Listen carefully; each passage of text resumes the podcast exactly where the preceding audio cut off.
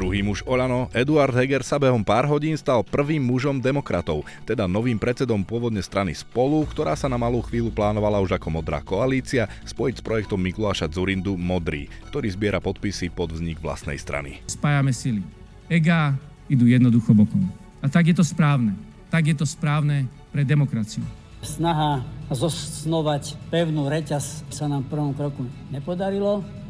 Teraz sme sa rozhodli sústrediť na to, že vybudujeme jedno pevné ohnívko takejto reťaze.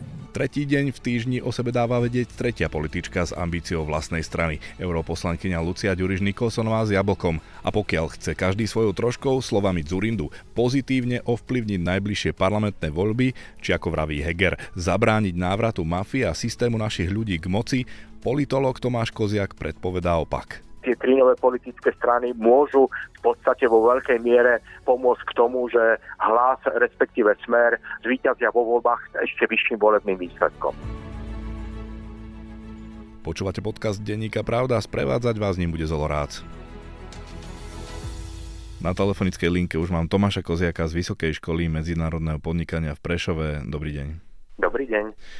Pán Koziak, premiér Eduard Heger v pondelok pol hodinu pred polnocou oznámil koniec v Olano a na druhý deň už stal ako čerstvo zvolený predseda vynovenej strany, ktorej dovtedy šefoval Miroslav Kolár s názvom Demokrati. Ako to na vás zapôsobilo?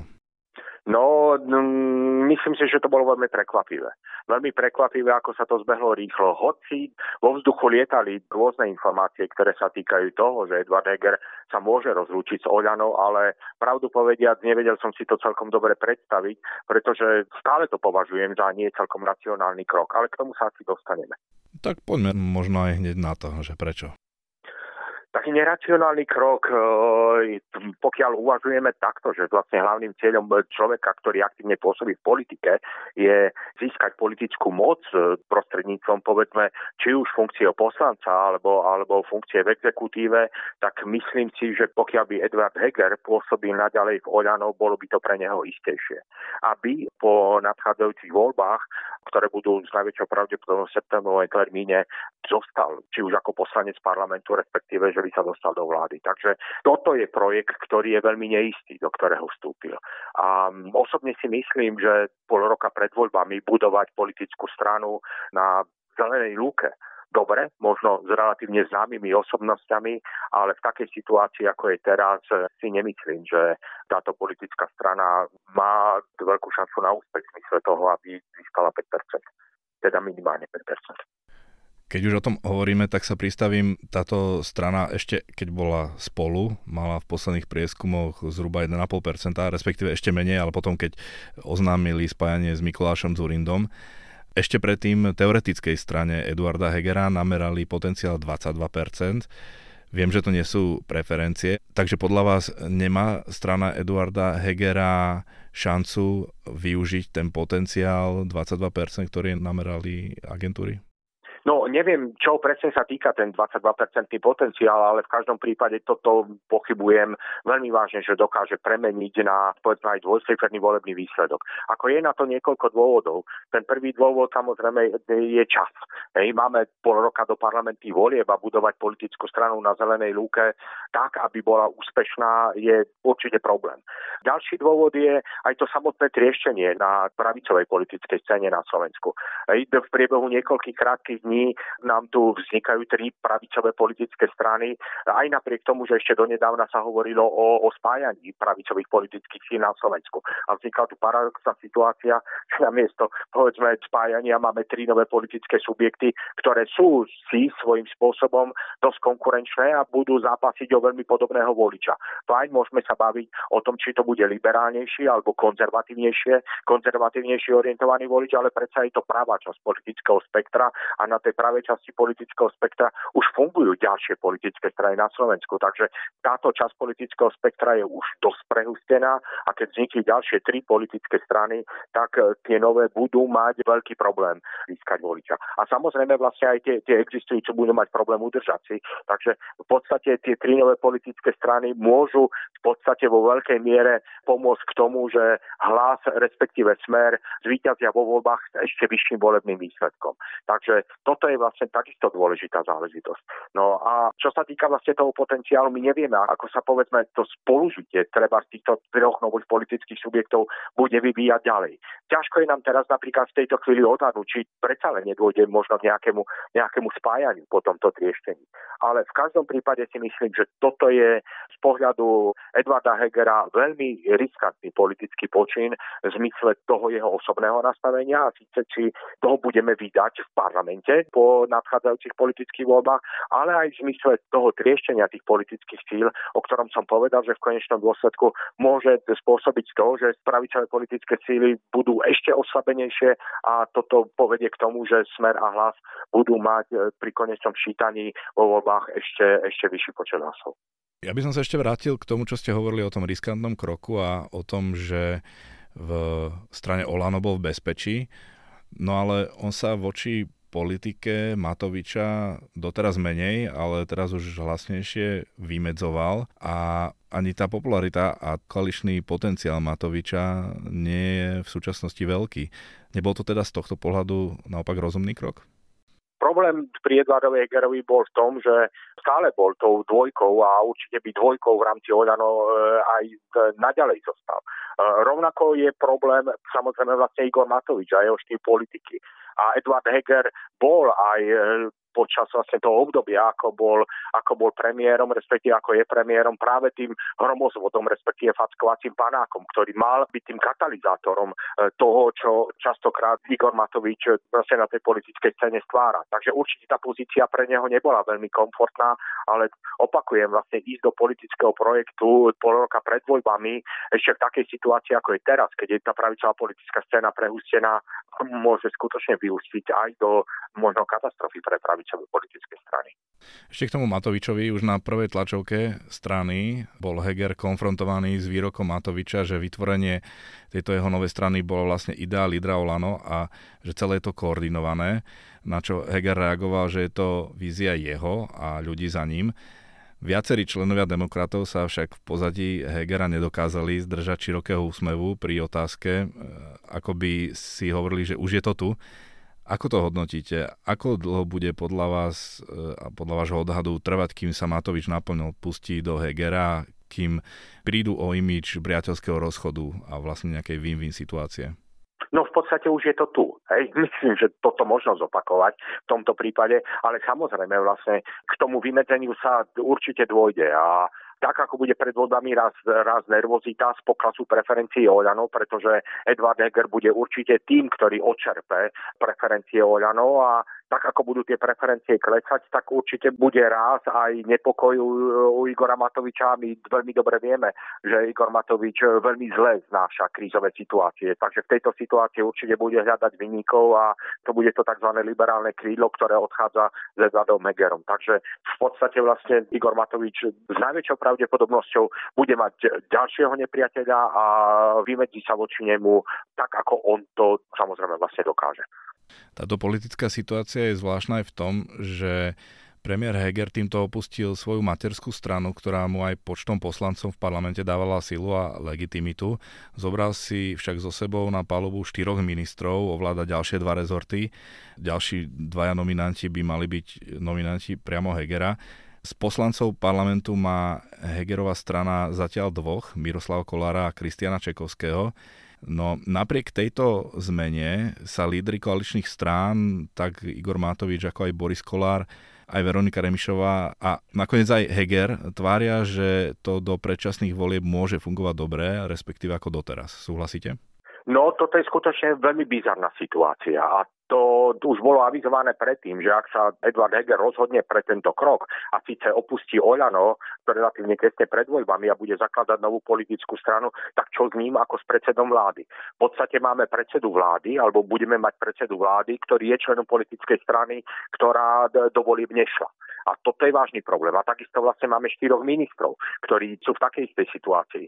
Takže toto prispieje ešte k väčšiemu prehlbeniu chaosu a neistoty v rámci, v rámci rámci politickej scény a toto bude určite práve tou ďalšou vodou na mlyn opozičným politickým stranám Smeru a Hlasu.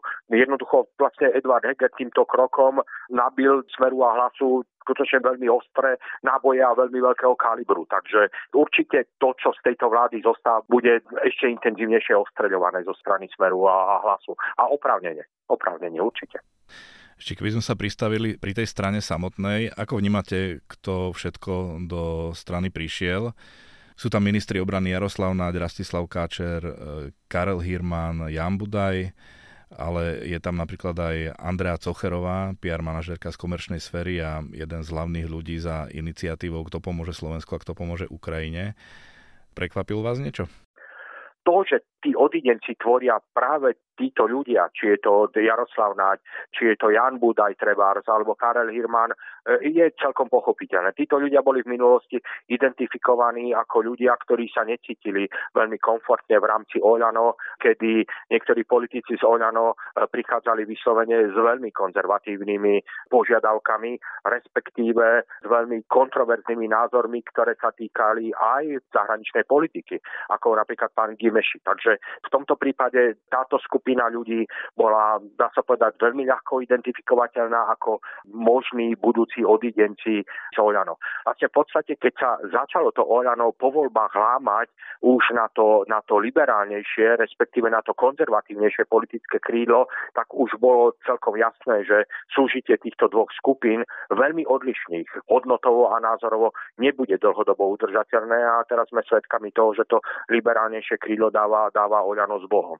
Takže určite povedie ešte ku ďalšej konzervatívnej radikalizácii Oľano, to je už teraz nepochybné a samozrejme vlastne tá nová politická strana to okolo Edvarda Hegera sa zrejme bude skutočne vlastne profilovať povedzme ako liberálnejšia politická strana. Určite nie na úrovni progresívneho Slovenska, ale určite to bude liberálnejšie než to, čo vlastne Oľano teraz zostáva.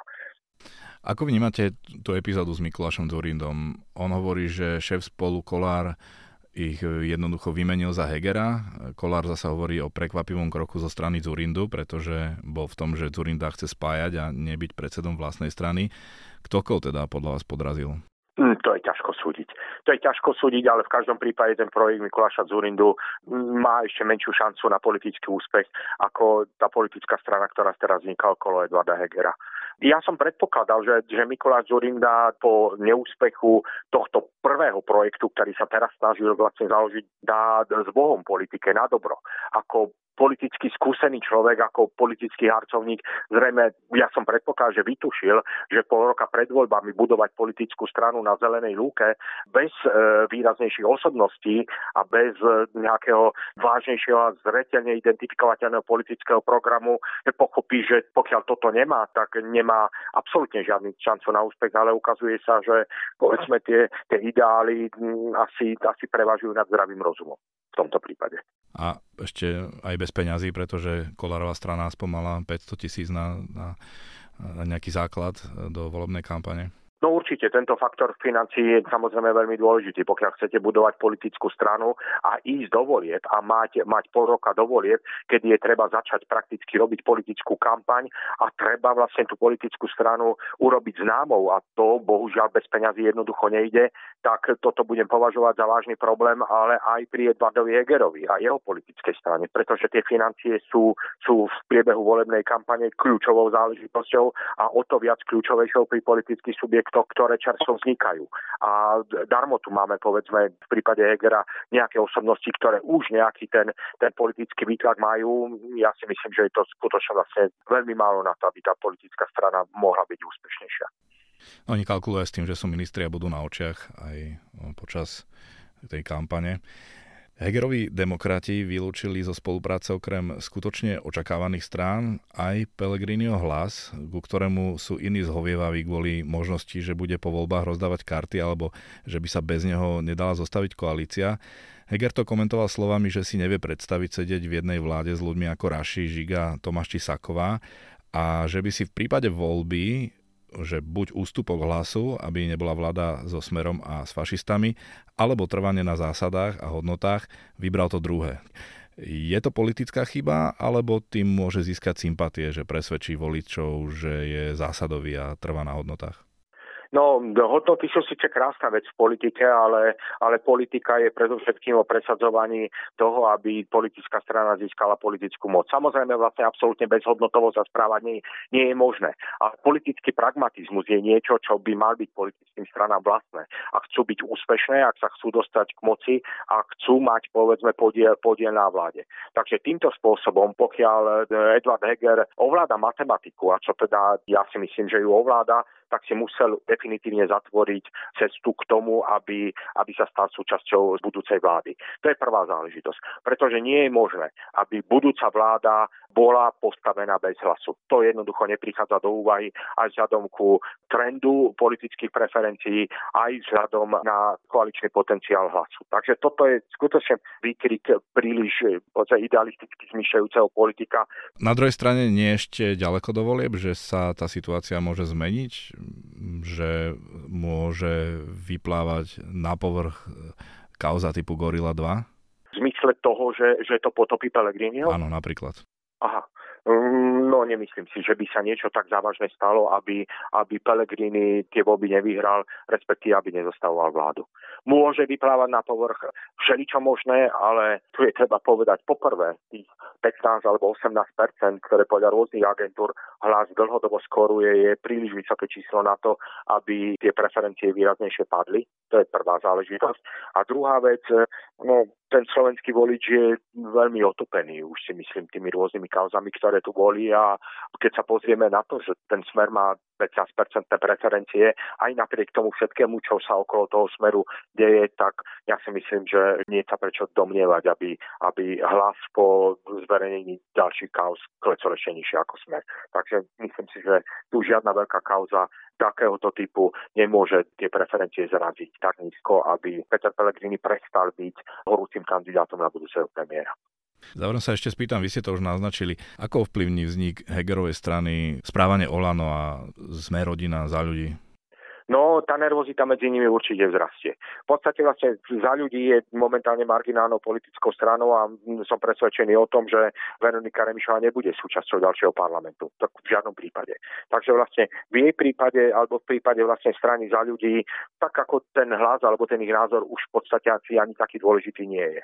V prípade Oľano a v prípade strany Sme rodina tu určite vlastne vzrastie nervozita, pretože viem si predstaviť, že hlavne v prípade Oľano Edward Heger odčer odčerpá voličov, už vlastne v podstate povedal, odčerpá voličov a v prípade vlastne sme rodina možno odčerpá čas voličov takisto. Takže tá nervozita medzi týmito politickými subjektami porastie a toto všetko bude určite vodou na mlyn opozičným politickým stranám. Takže aj z tohto dôvodu je tento krok e, veľmi riskantný.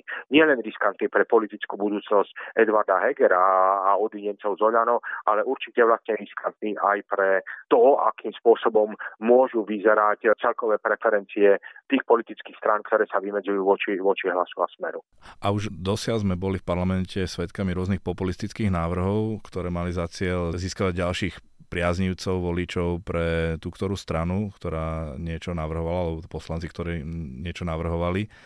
Tak ako ďalšie strany ovplyvňa podľa vás tento trend v parlamente? O ten vládny kolát sa bude deliť ešte ďalšia politická strana.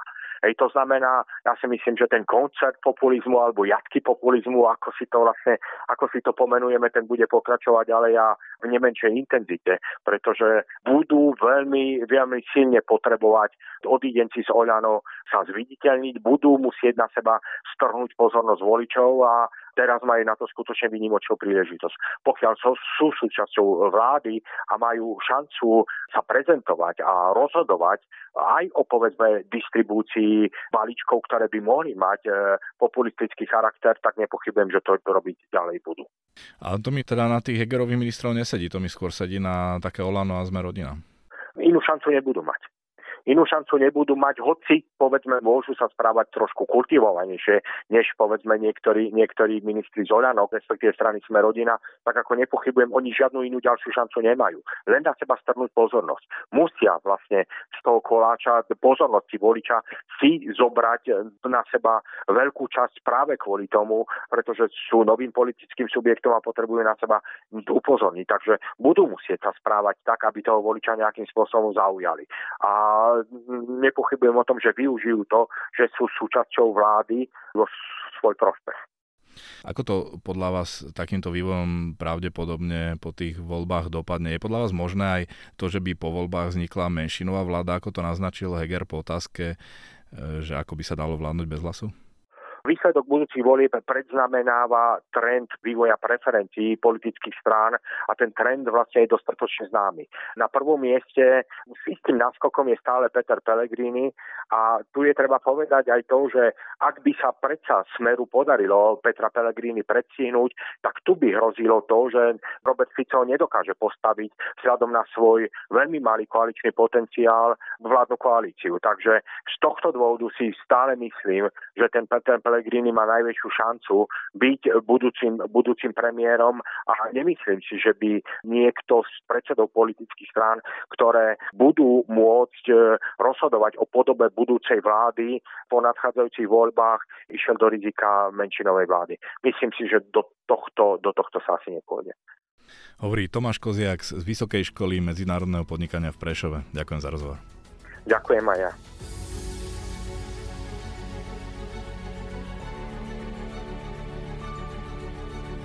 Články k téme podcastu nájdete aj v tlačenom vydaní denníka Pravda, aj na webe pravda.sk. Pripravil ho pre vás Zolorác.